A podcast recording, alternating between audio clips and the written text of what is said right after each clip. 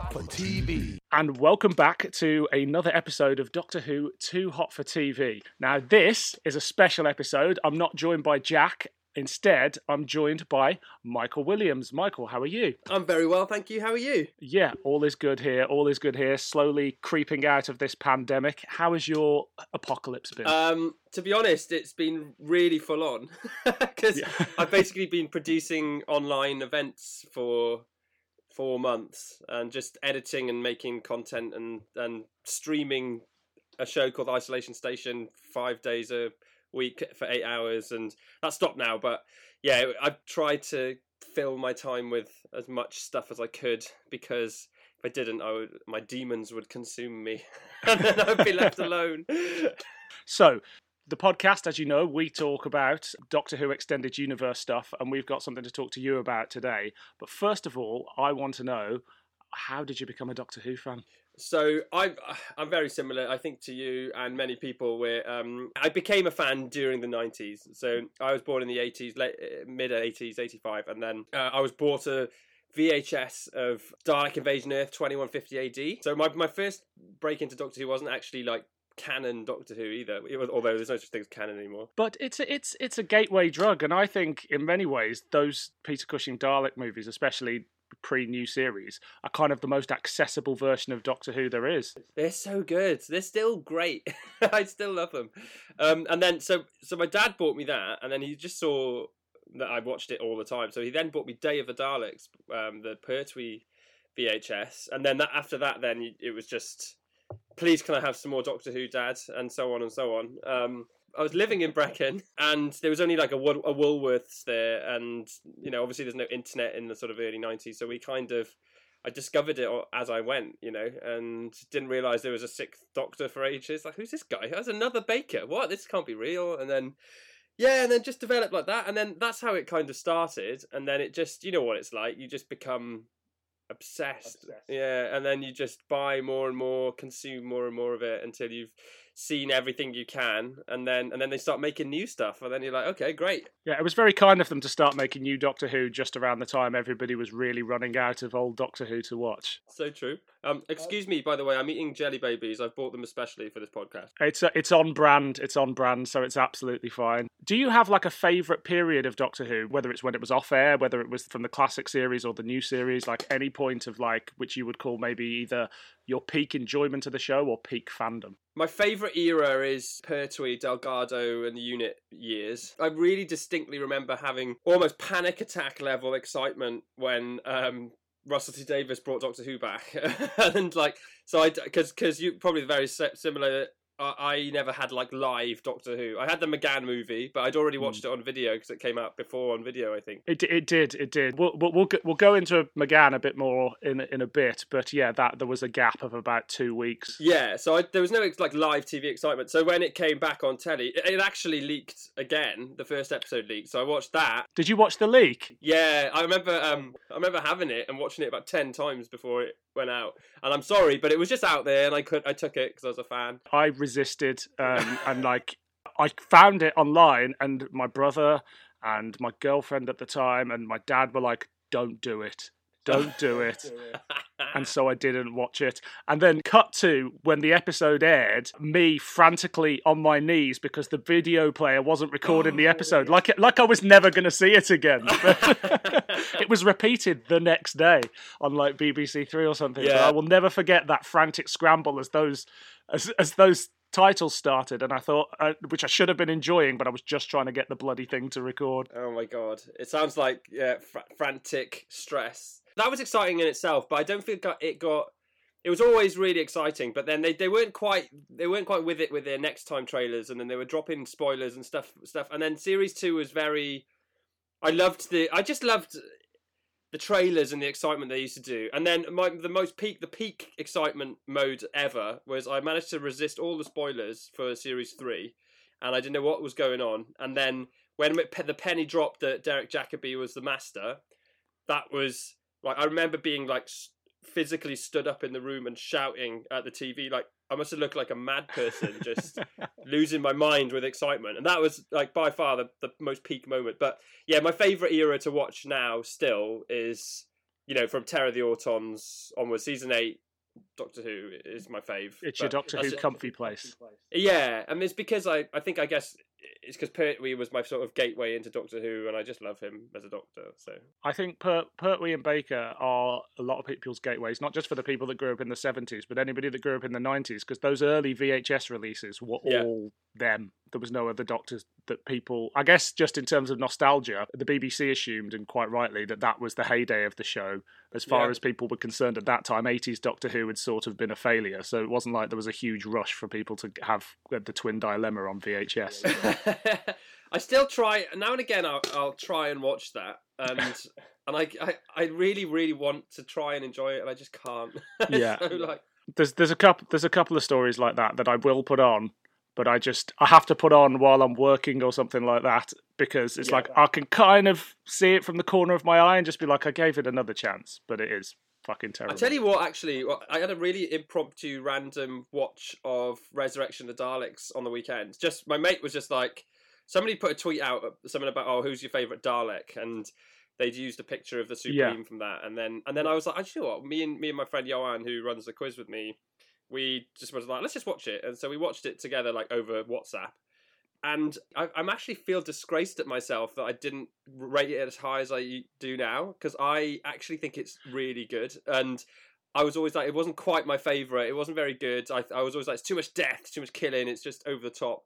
But it's actually really well plotted, and the Daleks are good in it, uh, in my opinion, anyway. But I was so surprised. I was like, oh god, I, I really didn't rate this before, but now I really like it. And I feel like Doctor Who has that way of you can watch it again, and then all of a sudden you're like, oh, actually, this is decent.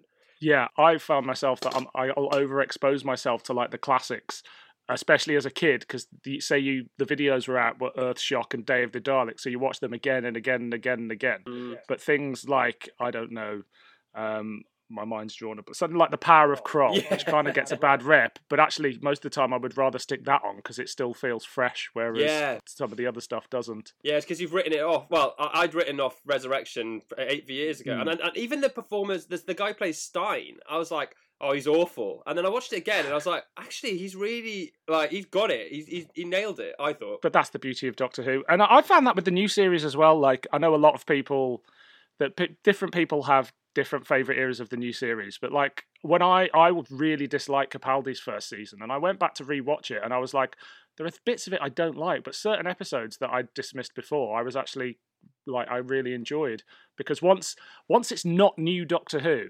Hmm. Then all the weight's taken off it of, it- of this has to be brilliant. It just is what it is. There is that's really true, and I'm doing like this weekly Doctor Who watch thing where like me and a couple of mates just choose a Doctor Who story every week, and and we chose Empress of Mars and Cold War because we were doing a little Ice Warriors double bill, Yeah. and I remember Cold War being like, like way more exciting than it is now than I remember now. But I also remember Empress of Mars being less exciting than it is now, and it's completely flipped over for me now. And I'm like, I really enjoyed Empress. I thought it was great. Um, whereas the first time I watched it, I wasn't the same. Yeah, so it's like yeah, it just changes, doesn't it, as, as it goes. So obviously you have an involvement in Doctor Who fandom. So when were you first aware of other Doctor Who fans? So I grew up in like a town with like three thousand people in it, and my friend Johan and I were in the same primary school, and we would just play Doctor Who in the playground and just draw Doctor Who Daleks and stuff. And then we and then and then we found another friend of ours called Reese, uh, who's who's another Doctor Who fan in the same primary school, which is really weird. Um, and then so then that was my first. Oh my god, another fan of Doctor Who, and then then I kind of went to live in Cardiff for a few years, um, and I, I, you know, I don't know if you, you had a similar situation where like you essentially grew up, you uh, got out of like 9, 10, 11, 12, 13, and then you get to like 17 to like 22, and that's where I was like not focusing on Doctor Who. I Yeah. completed my VHS collection off eBay, and that was kind of it. But it wasn't until it came back again with a wallop that's when it was like uh, there was a whole new world of fans out there.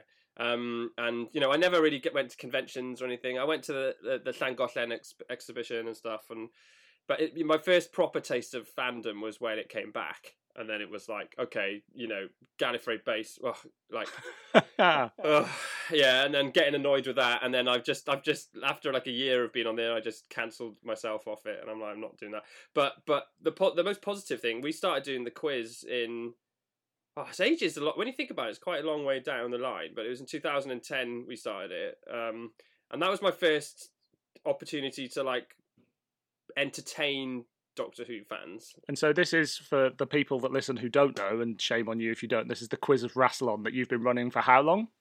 Um, so on and off for ten years. Wow. Um, But but it ran consecutively every month for three and a half years in Cardiff, and then we went off. Then I went to work for the BBC uh, on Doctor Who uh, and other various TV shows. So then it was a bit of a conflict of int- conflict of interest to do it. Um, but then I got we did it in like the celebration and the the festival. You know, there was like the Yeah.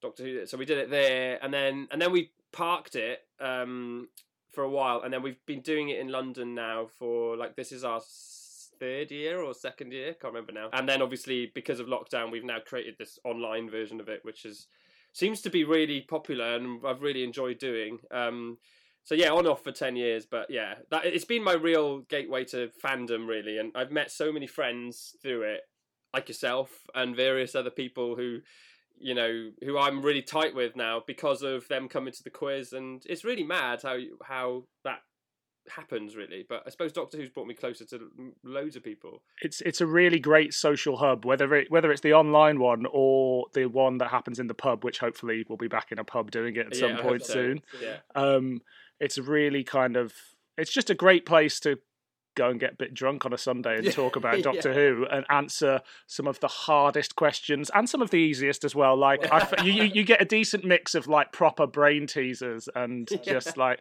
I think one of the I remember one of the ones we came to it was Rob Shearman oh yeah, doing his Dalek round, and it was the most kind of tangential questions towards Yeah. towards Dalek that you could possibly think of. But it was absolutely brilliant. They're great though. Eh? We've um we've been so lucky actually with the, the talent that have, have put their time in, yourself included. we've had some amazing. Um, we're just so chuffed with like because I think people just want to get involved and and uh, there's something quite innocent about writing a quiz round. It's not. There's no. You're just there to get people to think about certain aspects of the show. And recently, like I've really like. I'll be honest with you, and this is like you know proper honesty here. Like, if I took the quiz myself, I would have no idea what the hell any of the answers were. I would be awful at it. But I, I, like especially like um a couple of the rounds recently, like uh, Toby Hadoke's round where he did actor facts, and I just learned so much from it. And and we had a round with uh, from Black TARDIS Yeah, that was last month, and I, you know, you, learn stuff in a different way. You like oh, it's answers that you already knew, but then you look at it through a different lens, and you think, oh wow, this is really actually interesting and thought provoking in a different way. So, so yeah, so yeah, it, it's been it, it's really enjoyable, and I'm glad that you enjoy it, and I do too. Yeah, it's it's it's so much fun. I think because it is fun is what attracts people to it. Like obviously people take it seriously and you know th- th- there's always some teams that have like super researched. But most of the ones that I never bother researching and I just come along and just I know I'm not going to win, but I just like taking part. And then you know sometimes it ends up that a group of us go out until six o'clock in the morning is my record after after the No quiz of. Rassilon um, on a very very messy night. We ended up about eight of us ended up in Dalston, and Amazing. uh, it was it was a, a lot of fun. That was after the big after you did the anniversary party last year. yes. for, um, oh, that was the- such a good show. that the. Bake Off. Yes. Oh my god, that was so funny. Doctor Who Bake Off. Yeah, we've man, we've got we've had some belters. I gotta say, in the real world and the virtual. But yeah, the after party of Rassilon is a thing. Andy McEwen and all, and, and um, Andy McKellen, sorry, uh, and and crew will be able to vouch for that.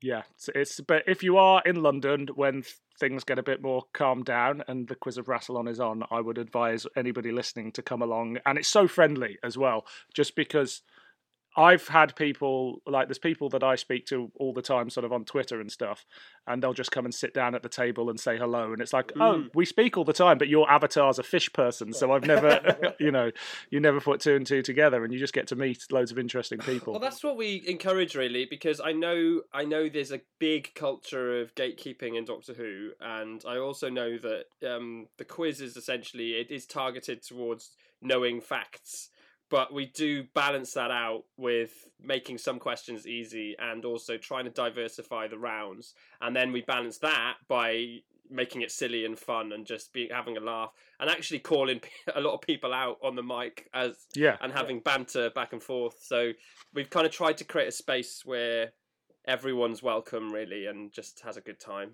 I think I think you definitely have. Now, just before we move on to what we're going to talk about today, just tell us a little bit about um, you actually ended up being well working on Doctor Who as a runner first, I think, Yeah, and, so- and then being in the show. so actually, oh god, I've got quite a few stories here. So before I did anything, they were filming Idiot's Lantern outside my sister's house and on Florentia Street in Cardiff. I just hung out there all day, met David Tennant, met Billy, saw the police box. It was like a dream come true. Um, and then I was just hanging out, and then I managed to bump into, I think he was the third AD at that point, Steph Morris, who's now, I think, line producer on Doctor Who. I'm not sure, I might be wrong. And I just said, Oh, how do I become an extra in Doctor Who? And he was like, Oh, just speak to Phoenix Agency, who is the extra agencies that they cast from. So I did, and I emailed them and sent my photos and all that. Didn't hear anything back. And then, out of nowhere, uh, I got a phone call saying, Do you want to come and be an extra in something and because they don't really tell you properly and then you ask them what it is and then they were like oh it's doctor who. So i was like yes. So so that turned into like a good few months of like i was in uh christmas invasion. No runaway bride i'm in that i'm running around. Um there's actually a photo of me with david tennant that went that ended up on graham norton's show where he's like uh, uh, he's like waving for the taxi and i'm in the background of it um which is mad. And then i did torchwood. I was a dead body in torchwood. Um, I've got a character name called Barry Leonard, which is cool. In episode seven of series two, um, in that. Then they needed an extra slab in Smith and Jones, and because of my height, uh, that's basically it. But when you watch it back, like I'm very much like sort of not. I haven't got the same posture as Matt Dorman, who's just like ripped. Uh, you can really see me looking like the sort of stoner slab. So that was that. So that was my experience of being in it. Oh, and I'm I'm a looter in uh, Stolen Earth as well. So like Amazing. yeah, I've been in some like great belters. Um, so that was all obviously dream come true, and that's actually where I saw the picture of Davros in the AD truck when I went to go and sign out. I was like. Oh my god! Oh, Dav- wow. Davros is in this. Oh my god! Because they don't tell you anything. They just say you're running around. They don't tell you what episode it is. That you just you Yeah. know. So that was cool, and then that'll obviously live with me forever. So, what about working on the actual show? So I worked in the Doctor Who experience for. Uh, I was there when it opened actually in Cardiff, and I was they were the first team to go in there and, and bring it to Cardiff. Um, and I was one of the people who would show you around the the uh, the attraction, I suppose, or the, like the, the ride, if, you know, inver- inverted commas. So that was always really fun. Uh, that was before it got quite like immersive, and they added like ac- actors into it. Um, it was like you basically just got given. Well, I brought my own sonic screwdriver. and I would just creep through the corridors with the kids, you know, and, and like let them like open the door with it because you know all the I knew all the trigger points when it would open the um you know the doors would open and stuff. So yeah, that would be really fun. And then you just stand around all day like checking out the monsters and talking about Doctor Who. I digress. I was put on the uh, set tours, which you get taken over to Roath Lock uh, around the. Um, it was the Matt Smith TARDIS at the time. Um, it's a beautiful thing. The Michael Pickwoad's. It's just like the you know my favorite new series TARDIS. Really, it might be even my favorite TARDIS of all time. The one, the one that became Capaldi's. Yes, Yeah, that's my favourite as well. Yeah, it's beautiful. Uh, and you would just take people around that. But anyway, whilst being there, waiting for people to come in, I met someone called uh, James de Havilland, who is, I think, now production manager on Doctor Who, but he was a second AD at Doctor Who back then. He was actually just like always involved in Doctor Who, whether or not it's like the events or shooting. He's just like someone who's been working there a long time. And I just managed to get his email address through someone else, and I just said, "Oh, have you got any runner work going?" And they didn't have anything on Doctor Who. They put me on a day on casualty or something like that. And I, that was basically, he gave me my first day's work in the industry. Um, but then I just remember it really vividly. Like, I was just like having a day off or whatever, and the phone rang, and he was like, "Oh, Mike, can you come in to work on something with us?" And I was like, "Okay, yeah, what is it?" And he was like, "Oh, it's Doctor Who." I was like, and then and I was like, "What, what, what do you need from me?" Yes, of course. And he was like, "Well, we're doing a thing called Five Doctors reboot, and I just need you to look after." Um, Sylvester, Colin, and Peter, um, while they basically run around Roath Lock trying to get into the 50th special. And then because it was such a small crew, it was like James firsting it. I think yeah, he was firsting it, and then it was like me as a runner, um, and uh, Peter Davison and the cast, you know, and Sylvester and and Colin running around Roath Lock, just getting shots left, right, and center. It was it was just like working closely with them. It was just obviously like the dream job, you know, and I was like, I've peaked, you know, day two. But you know, like silly things like I got to be inside one of the Daleks in it, and you get to see Amazing. me put yeah I get, to I put the shrouds on top of them at the end and stuff and and then once you once you're in it's you know this man like once once you're in the industry like things just start spiraling from there and series 8 started shooting and then I I was basically like a daily that came in on and off on series 8 Right. um got really friendly with Capaldi um we still email now and again Nice. um yeah we it, he his he, his first experience on his first locations shoot, I was waiting outside his trailer, and I my first day on Doctor Who, proper Doctor Who, and he opened the door. and He's like, "What's your name?" And I was like, "Oh, my name's Mike." And he's like, "Come in my trailer, Mike." And I was like, "Okay." And he was like, "So." What are you here for? And I was like, well, I'm a Doctor Who fan, but I'm a runner today. And he was like, okay, so who's your favourite Doctor? And I was like, well, no offence, but like John Pertwee's my favourite Doctor. And he was like, okay. And then we just riffed basically about Doctor Who, and then we just couldn't stop talking about Doctor Who together. And I felt like he probably because he'd not been the Doctor yet. I feel like it was nice for him to just have someone to vibe off. Um, so that turned into basically like we were we were filming Into the Dalek, which is extremely fun to do because I just remember walking into the airbase and just Daleks are blowing up left, right, and centre, and Peter Capaldi wants to talk to me about Doctor Who, and it was just you know like. I felt like I was being the most jammy person like ever because they're they're really hot on get- Doctor Who fans actually getting in and working on it. They're just like really hot on that. Um, so I seem to have passed the past the security. But anyway, yeah, and then it just we just carry on chatting and and we would always talk about Mondasian Cybermen, like that would be a thing. And I, I don't think he was aware of the term at that point. So we, he was talking about tenth planet Cybermen. So I was like, oh, you mean the Mondasian Cybermen? And and then we just carried on riffing about that. And then and then you know we would say like, oh, how sick it would it be to get like a Genesis of the Cybermen, like story because we've never really had that properly, you know. And and we just riffed on it for ages. And then like all of a sudden like cut to three years later, like there you get the Mondasian Cybermen, and and like he's even I think he's even called me out on it um on the radio I think or something about it. There's like a radio interview where he's called me out. Yeah, no, there is there is definitely because I remember I remember at the time. Well, I can't remember whether it was a time, but I, I I know I've heard there's there's a there is an interview with him where he he does mention that that he was talking to someone about it on set or something like that.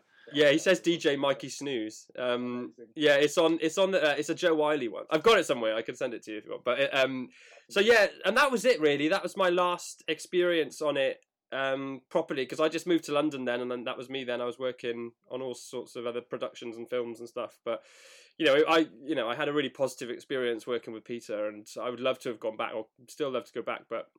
You know what it's like. It's we're always working on other things, and it's always about schedules and timing. And but yeah, so that's pretty much it. And then now I just run the quiz for fun because I'm not in any danger of having a conflict of interest anymore. Too, too, too hot for TV. So today we're going to be talking about a Paul McGann Doctor Who audio adventure from Big Finish, but you have a dirty secret to share with us first of all, Oh. don't you? Yeah, so I'm actually a disgrace, basically, like, and I'm I'm aware that I'm a disgrace. Okay, so my dirty secret by Michael Williams of the Quiz of Rassilon is that I have never listened to a Paul McGann Big Finish slash. I've not listened to more than about two Big Finish stories in total, and one of them is Spare Parts, which everyone's listened to, and the and the other one um, is Holy Terror. Yeah. Yeah, those two. Those that's the only Big Finish I've ever listened to, and I'm not a fan. I'm not a real fan, and I deserve to be taken out and tarred and feathered. of course, you're a real fan. You run a quiz about Doctor Who, and this is, you know, obviously, as I, we were saying off mic beforehand, that there is so much Doctor Who, it's impossible to consume it all. So you choose the bits that you're going to consume, and you ignore others. You choose your own canon, essentially.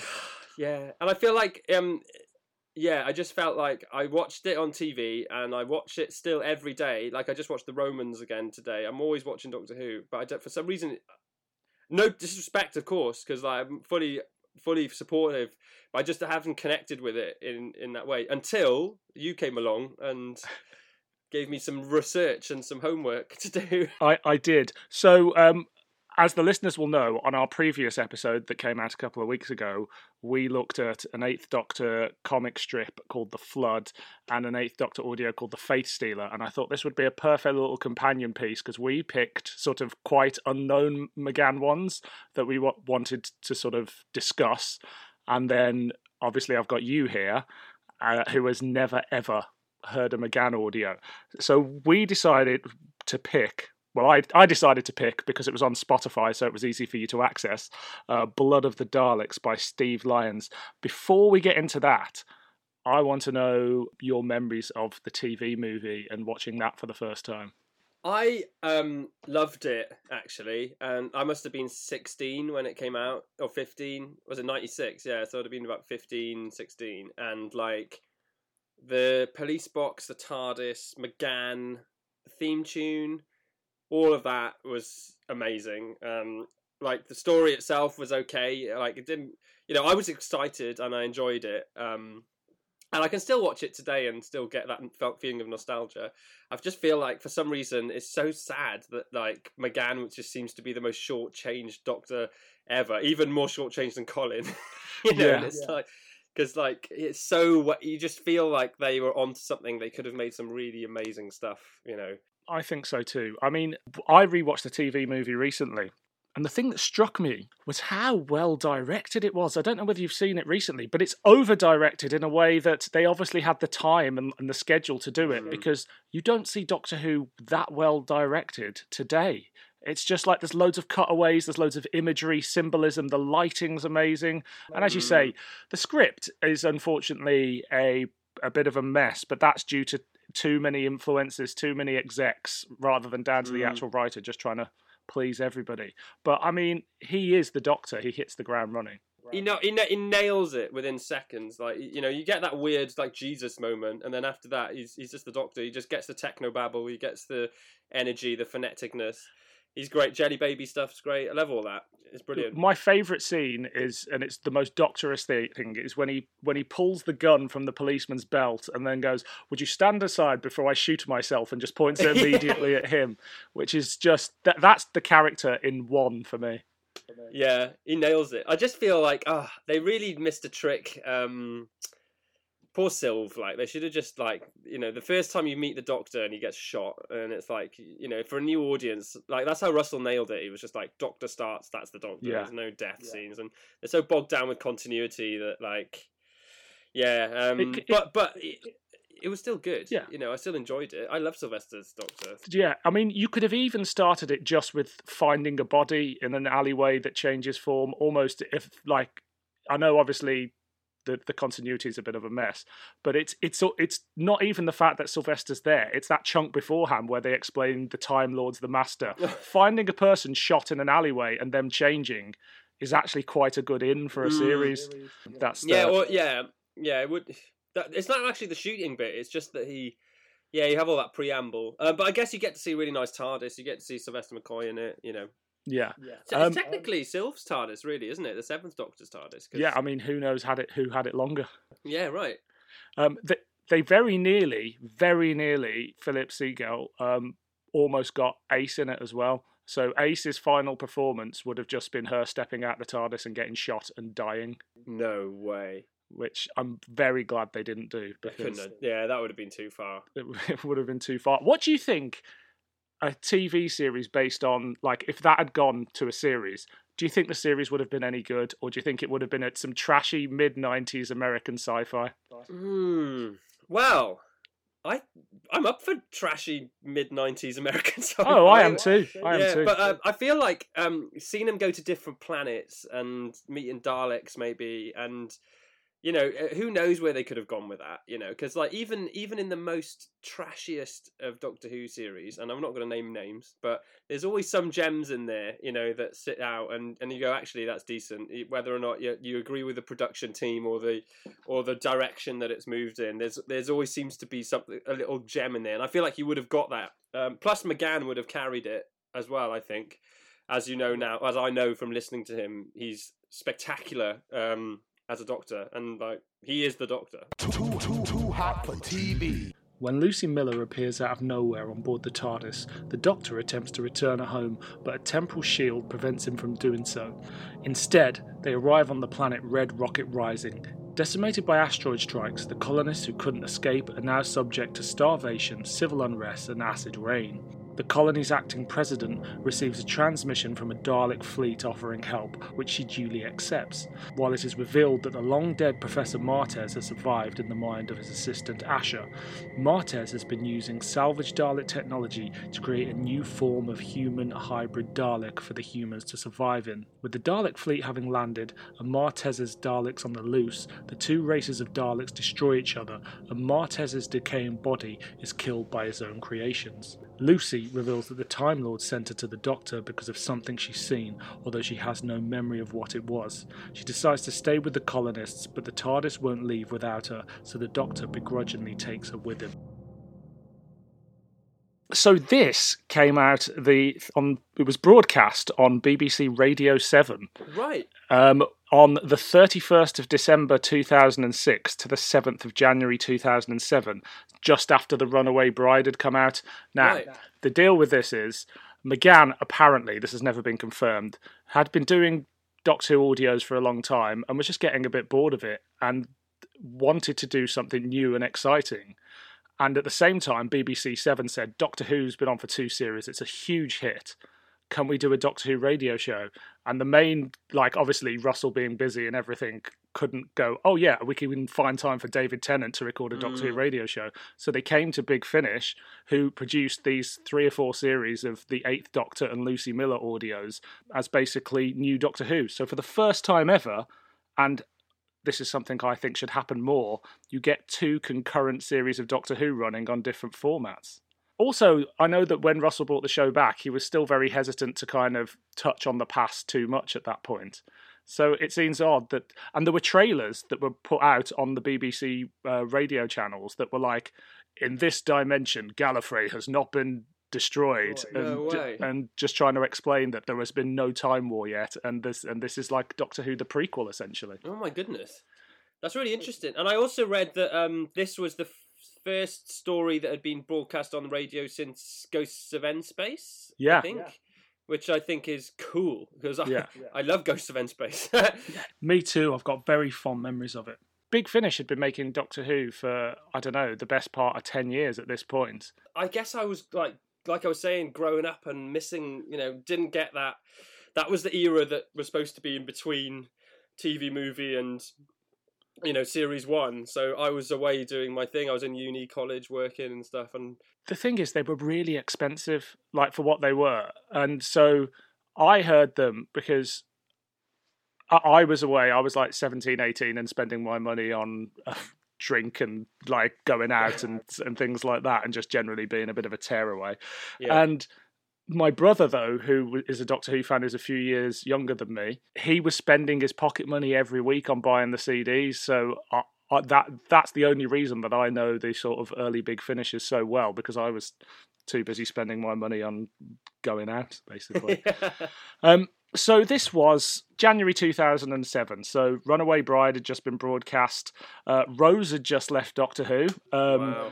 Torchwood had just landed for the first time, and you know everybody was going crazy about Torchwood. What a time to be alive. I know, I know. In, in fact, it was at the same time that Blue Peter was doing their appear in Doctor Who competition, which Oh, resulted wow. in that guy, that little kid from Utopia. Oh yeah.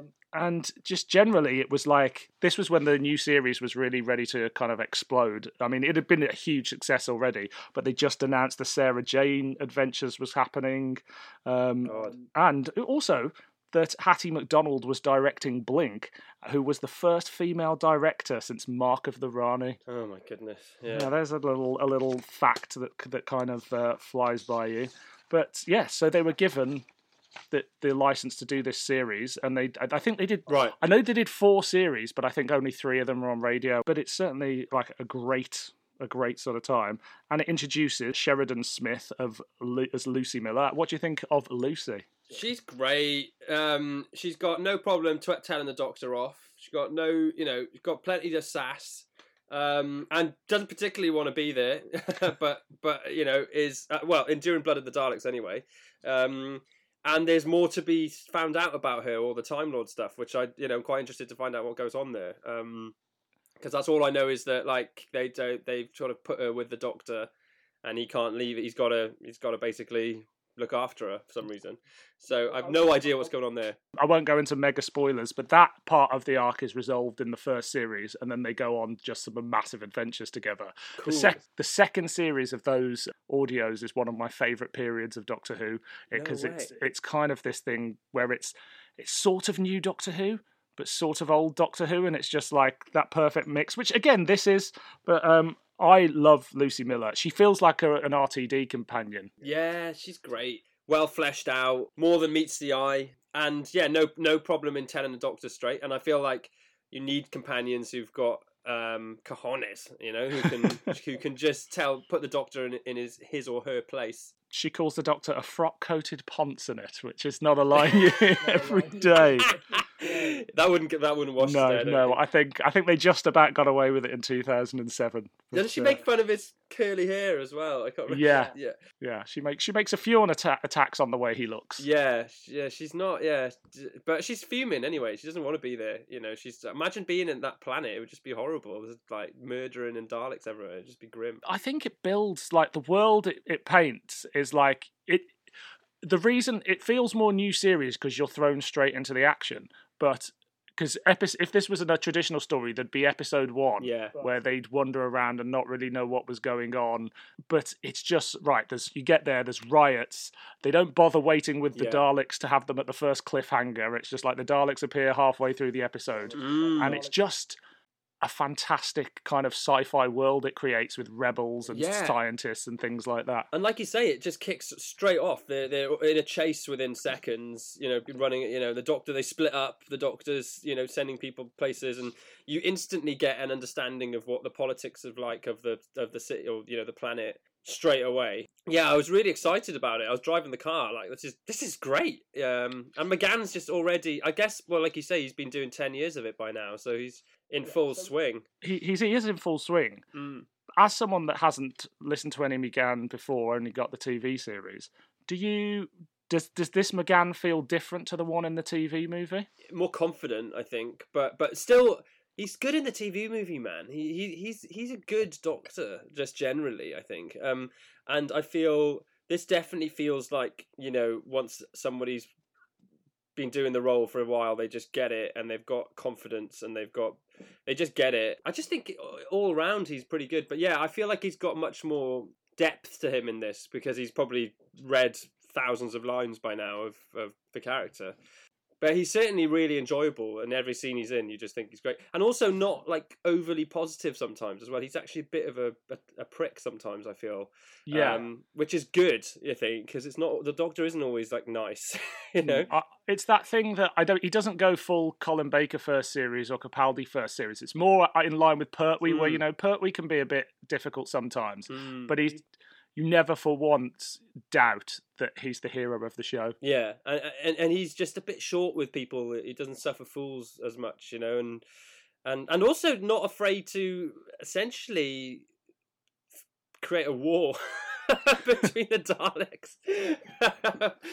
so yeah, no, I I love I loved it. I, I it just feels like having a completely brand new Doctor I'd never heard before. It's really enjoyable experience, you know. he has some lovely moments, and I, obviously people are used to writing for his character by now. He gets to the planet, they're separated, uh, and McGann bumps into some rioters and immediately kind of integrates himself within there. And Yeah. like they'll shout something, and he'll kind of join in and go, "Yeah, yeah, yeah, down with so and so." And then it'll be like, because of course, what did they do? And he just has this very funny way of th- making them think that he's on their side while he learns all he needs to know Yeah, about about that, about what's going on on the planet. it is really well written actually. I'm not sure what um Steve Lyons wrote. Is he done So- mostly Big Finish then? So or? Steve Lyons is like your standard extended, not standard in any negative way, but he's one of like the stalwarts of uh, the extended universe in that he started writing for the New Adventures, the Missing Adventures, then the BBC books Eighth Doctor, Past Doctor range,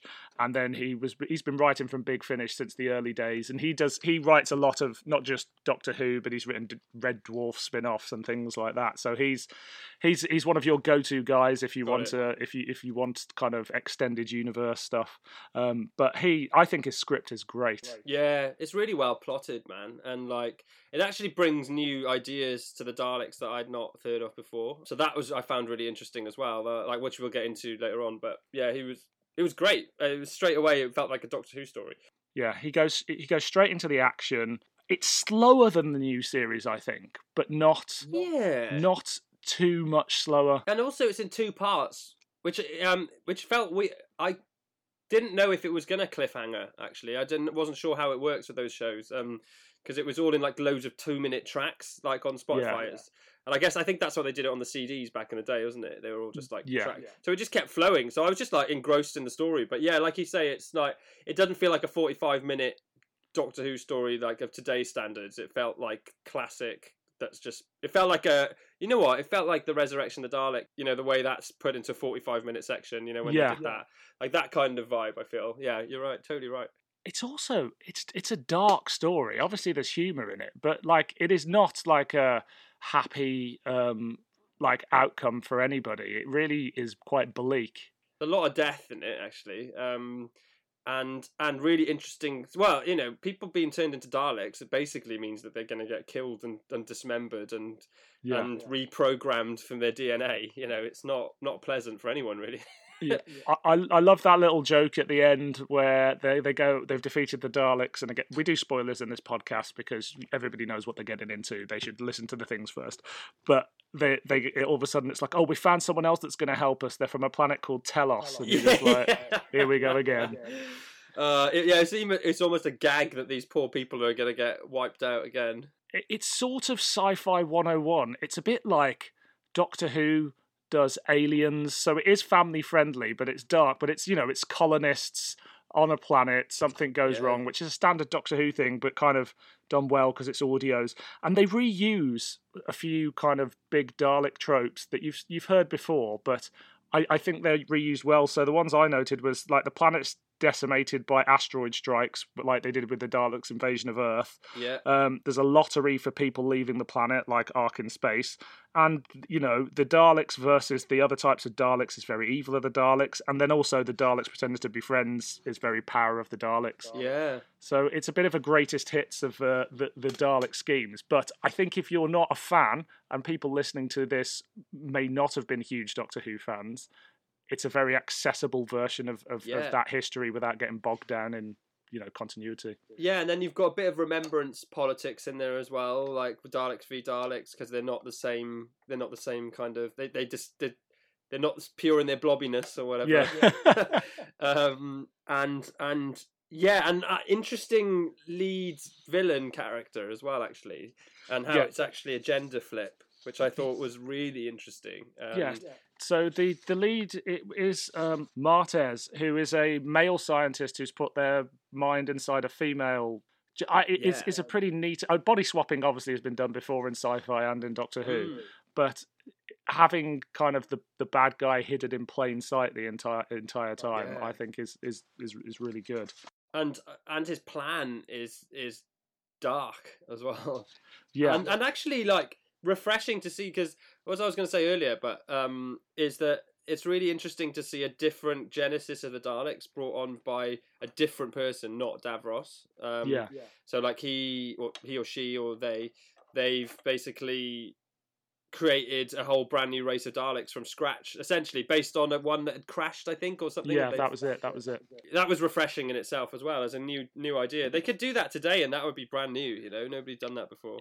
It's not a million miles away from the end of series 10 when you've got a different genesis of the cybermen Yeah, it makes the Daleks an evolutionary point, much like the Cybermen, rather than uh, uh, these are these evil creatures from Skaro, and then you get the the whole race politics, and it brings it back to the original kind of Nazi allegory that the Daleks had of keeping their Mm, their genetics pure, which is also you look at it in the parting of the ways and things like that. yeah. So, what do you think of the Daleks themselves in this one? They're pretty good, actually. I thought. Um, they certainly were conniving. I, like I, we when I was watching Resurrection actually the other day, they're way more conniving, and they're not. They're not just like I'm going to kill you. I'm going to manipulate you, and then I'm going to kill you, which I think is way more interesting and. And yeah, the way that they like get that woman up, up to the spaceship because I actually don't really know why they don't just wipe everyone out. I'm not sure what that what their plan is. Are they are they why don't they just wipe everyone out? I don't get what they're wasting time for. Didn't actually no, didn't um uh, Martez summon them or something because they thought that they could create like a family of Daleks with the the race. Yeah, I mean that's what she wanted initially, but they they're they're basically there to kind of stop though this other super race of Daleks. Which I Yeah. also I loved the fact that they gave those other Daleks just slightly higher pitched voices. Yeah, yeah. Nick Briggs with his uh, vocoder or Yeah. whatever he's got, ring modulator, just. Um, but yeah, they were cool, and they had a bit more personality as well because they were just like, "Well, why did they attack us, mum?" You know, and it was like, or dad, or whatever, and they're like, "Well, you know, it just felt real." And I, I annoyingly, I would have loved to have kind of seen what they would have gone for, what colours Yeah. they would have been, you know, and like, because I love different colour Daleks, and I imagine Martez's Daleks wouldn't have just been like, I, I actually ones. imagine them slightly more in line with the the Dalek you saw in Jodie Whittaker's story, just like kind of DIY. right, yeah, like cobbled together. Or maybe what we may or may not be seeing in the Christmas special Mm. this year, but uh, oh, no comment on that because it hasn't been Yeah. out yet. Yeah, it's not been out, but the photos are not out there. Don't go looking for them. So the supporting cast in in this, you've got Eileen Klint, which is played by Anita Dobson. Anyone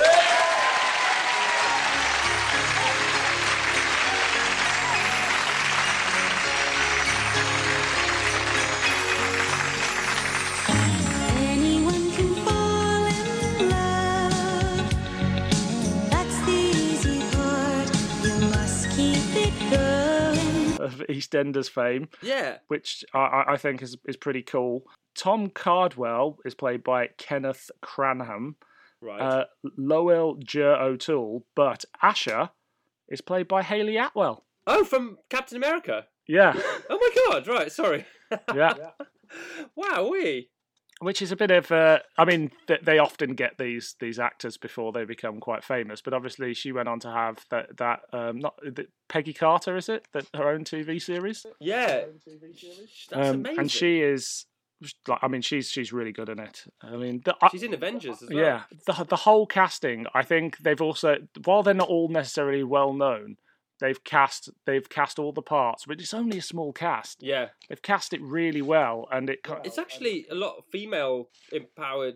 The the or, or, you know the leads the lead villain's female, and then you've got the president of the planet. She's female. Then you've got um, the companion, obviously female, and then it's just the doctor and that other that dude, that sort of weird Yeah. sci-fi like sci-fi fan. I think that was the vibe I got. Cradwell, like who's basically the conspiracy theorist, is kind of um, is the only other like main Yeah. male in the cast, and I think that's quite telling. It kind of goes well, you know. This is new Doctor Who as we've come to know it in the 21st century, and you know we we are telling different stories, and it's not all for. And the only other male in there is basically a crackpot, almost a, like you say, almost a personification of a Doctor Who fan from the 90s. That's the kind of vibe I got. Yeah, it was like that. He's just like yeah, the tin. Even they even he's even wearing a tinfoil hat. He, think, he is, he is, he is. What did you think of the relationship between the Doctor and Lucie Bleeding Miller, as she's later to become known? So they obviously don't really like each other at first. Well, I think maybe they do like each other, but they're just in a bit of a strenuous situation. Neither of them want to be on this weird planet um, with all this kicking off. And there's a bit of bickering there. But I feel like the Doctor does see something in her, even though he's really reluctant to want to be. Because he's got beef with the Ti- Time Lords. He hates when Time Lords step in and have, like, get him to tidy up their mess or whatever.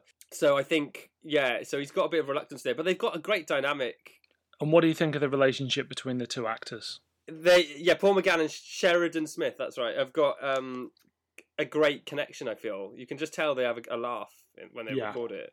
They're they're they're one of my favourite Doctor companion duos, and yes, it's a bit uneasy in this because neither of them actually want to be there, but not in the way that Tegan never wanted to be there in the eighties, and it's not a spoiler to say she quickly starts to enjoy her ride around the universe, and they become very very good friends. Good. But the uneasiness to start with, I think, is that's not really how it had been done on TV at that point. Mm. Although interestingly, this came out just after The Runaway Bride. Both of those episodes, this and The Runaway Bride, begin with a companion just appearing in in the TARDIS. Right, and that's what actually got me really intrigued because I was like, "Oh, that sounds really similar to Runaway Bride." I feel like they've. And now you say that it was like at the same time. That's really quite interesting. Because I don't know what what her storyline is yet, so I'm like going to keep going. I think and just It's she's she's I think she's perfect casting for a Doctor Who companion. And if they ever bring Paul McGann back in a proper episode, it would be a crime not to have Sheridan Smith, who A is a great actress and B also a massive star. yeah. With the two of them like on TV together. Yeah, I don't see like I- I guess because budget and they probably hardly anyone would watch it except for Doctor Who fans. But like I don't know why they couldn't have just do like a BBC Three spin off, you know, just an hour special, whatever. Just just just send McGann off and you've got scripts. They're already you've got ten years, twenty years of scripts, you know, just So as I said, this was the uh, out at the same time as series two of Doctor Who, and like I guess one of my more sort of controversial opinions about Doctor Who is, I don't think you necessarily need to have an incumbent Doctor.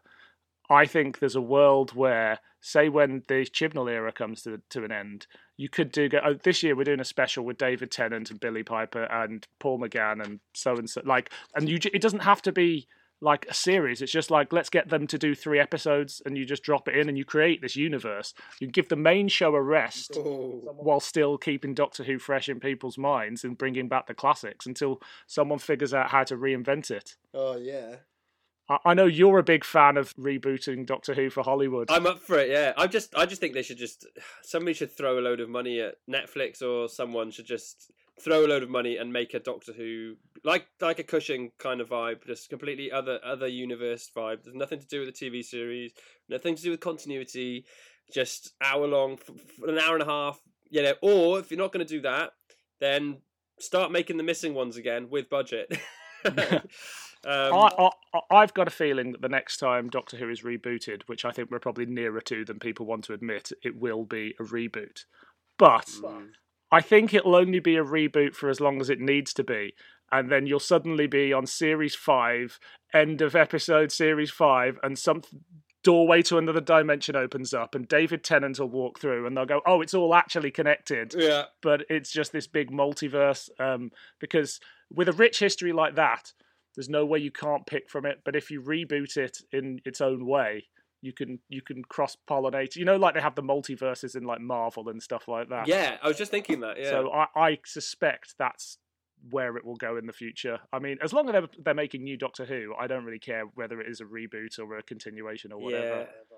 I'm still a bit um a, a bit uneasy about how things have ended up at the minute, but I'm I'm up, I'm fine with it. But you know, I was just watching the Romans today, and I was like, oh yeah, but he's not Time Lord anymore. He's not he's not Doc. He's not from Gallifrey. He's... But he, but he wasn't uh, when in the Romans. He wasn't a Time Lord from Gallifrey because those things hadn't been invented. Yeah, true. Like if anything, that's retconning at the end of the War Games when you go, he's uh, True. uh, he's he's a wonder in the space and time who's run away from his own people. It is true. And I remember around the 50th anniversary or so, they found like some documents that said he was running away from a galactic war. Oh my god, So that that was the original backstory. Was technically Wow. like a time war thing. amazing. Anyway, we go. we digress again. Yeah. Were there any standout moments? Any standout scenes? There's some cool. There's some cool bits in it when they reference Genesis. He said he had a chance to kill the Daleks. I think. I think he mentions that. Yeah, Um, he, he says that, which I think always weighs on the Doctor's mind. I mean, Yeah. they, they did it in with the Magician's Apprentice and stuff like that. That he's he's had Yeah. this chance a few times to avert the history of the Daleks, but just can't. Uh, oh, and they referenced the mechanoids and the Movellans, which I thought was quite cool as well. Yeah. And always the fact that Doc, the Dark he, he asked the Dalek Supreme. So in my brain, it's the Black Dalek, my favorite Dalek. Yeah. Um, so I just imagine that's the one that not that died. I think the black the Dalek Supreme. I feel like is just a black casing that they just chuck in a blob into, and then they just upgrade the blobs. Uh, we recently did on this. We did the 1960s Dalek comics, Oh, cool. and that and the the way they make the Dalek Supreme in that one's quite funny because it's just like the Dalek Supreme goes, "I need a special casing. It must be made of gold and petals and all these other things." And that's where you get that big Dalek with the big round gold head. yeah, he's well cool though. So overall, how did you find your very first Eighth Doctor audio? as a whole, I just enjoyed listening to it, um, and I, I feel like I've slept on some real like great gold stuff, and I, I know it's a good gateway one to get me in actually, because like the Daleks are obviously going to be always enjoyable, um, and it's interesting. It's interesting what they did with the, uh, you know, like having a male inside a female body. That I think that was a great reveal. Um, the Doctor just basically handles stuff um, well. It's just a really good, enjoyable experience, and it's made me want to listen to more of them. You know, and and yeah, so I just want to say thank you because, like, I don't know, Amazing. yeah, why, why? I don't know, what you know what it's like sometimes circumstance, you know, but like, there's, it's just overwhelming. There's just so much of that content, and it's like you don't know where to step in and dive in. So, you know, having someone to nudge you in the right direction is really helpful. There is there is loads of it, and it, as you say, it is overwhelming. And I haven't listened to all of Big Finish. I just I, I I kept up to date for about the first two hundred, and then just kind of, which is still a mammoth amount. oh Um, But so the whole of this first series for any for yourself and for anybody that's listening is on Spotify, Mm. uh, and is well worth a listen. As I said, the second series of it, which isn't on Spotify, is my absolute one of my absolute peak favorite eras of Doctor Who because they get through this. Obviously, actually, there's one other thing we didn't mention. It was left on a bit of a cliffhanger with the mysterious headhunter character that was that had kind of been watching them, which is very similar to Missy in series eight, just kind of overseeing events. And obviously, that plays into kind of the arc of this series. Right. Okay, so there's more to go. There's there's more to go in terms of the arc, and they finished the series again. This isn't the spoiler, but, um, with the Cybermen, and then the other two series, the big bads are Morbius, Oh, the, what? the return of Morbius, and again, this is on the cover blurb, so I'm not like spoiling things, and a series about the Metebelis spiders as well. Wow, we okay. And all McGann as well. All all McGann, all McGann and Sheridan Smith. So um, I'll be interested to hear if you manage to make through make them through all of them. Maybe if you get to the end, we'll do like a, a recap episode, and you can come in and tell me tell me your highlights of of all these um, the McGann audios. Quick thing just to mention, uh, I really like the name, the, the planet named Red Rocket Rising. That's a really cool name for a planet. Um, and also, one thing actually, just about the end, was they were actually walking away from each other. They were like, Yeah. they were done. Um, so that's something interesting as well. Is that no matter you know they've just got through this warring factions of Daleks, a lot of death, because then because essentially he convinces the humans to fight you know with the Daleks against one row of Daleks, and then they get exterminated anyway, and then there's some people left over. But she, you know, they've been through quite a lot together, but they still don't really end up together until they realize they can't leave without each other. You know, so it's a bit of an interesting one there. I think that Yeah, no, it's it it kind of makes you go, I wonder where this relationship's going to go, but it, not like it's not like the Mm. end of the twin dilemma where you've got a psychopath who has tried to strangle you kind of um, whisking you off into time and space going well this is me now. It's just a case of she kind of is you can tell that she's gone oh so i can see the whole of time and space. I'd like that but i actually don't want to do it with this guy. I think he's a bit of a prick. Yeah, but he's nice. Yeah. and then she like sheepishly knocks the door, and then and then she comes back, and yeah. It was interesting, man. I I, I just I just I thoroughly enjoyed it, you know, and I'm I'm glad that I got to listen to it. So yeah, and I'm going to listen to more. So there we go. Amazing. Well, uh, we'll we'll definitely have you back to talk about some of the other ones. If people want to find you on the internet, where can they find you? Right, so you can get us on Twitter, uh, Instagram, and Facebook. It's just at Quiz of Rassilon. Um, Mikey, thanks so much for joining us on the podcast, and uh, we'll have to get you back soon. It's an absolute pleasure. Thanks for having me. Uh, and then, yeah, if you guys, if anyone wants to come to the quiz, you can. Um, we're doing monthly virtual ones on Zoom, uh, and we hopefully, hopefully, we'll be back in the real world soon. And we are going to simultaneously run one and the other at the same, not at the same time. Well, although I am tempted to do them at the same time. um, we are going to try and do. Uh, we're going to do one physical and one virtual one a month. Amazing. Everybody should get down to them. But this has been Doctor Who Too Hot for TV. Thanks for listening.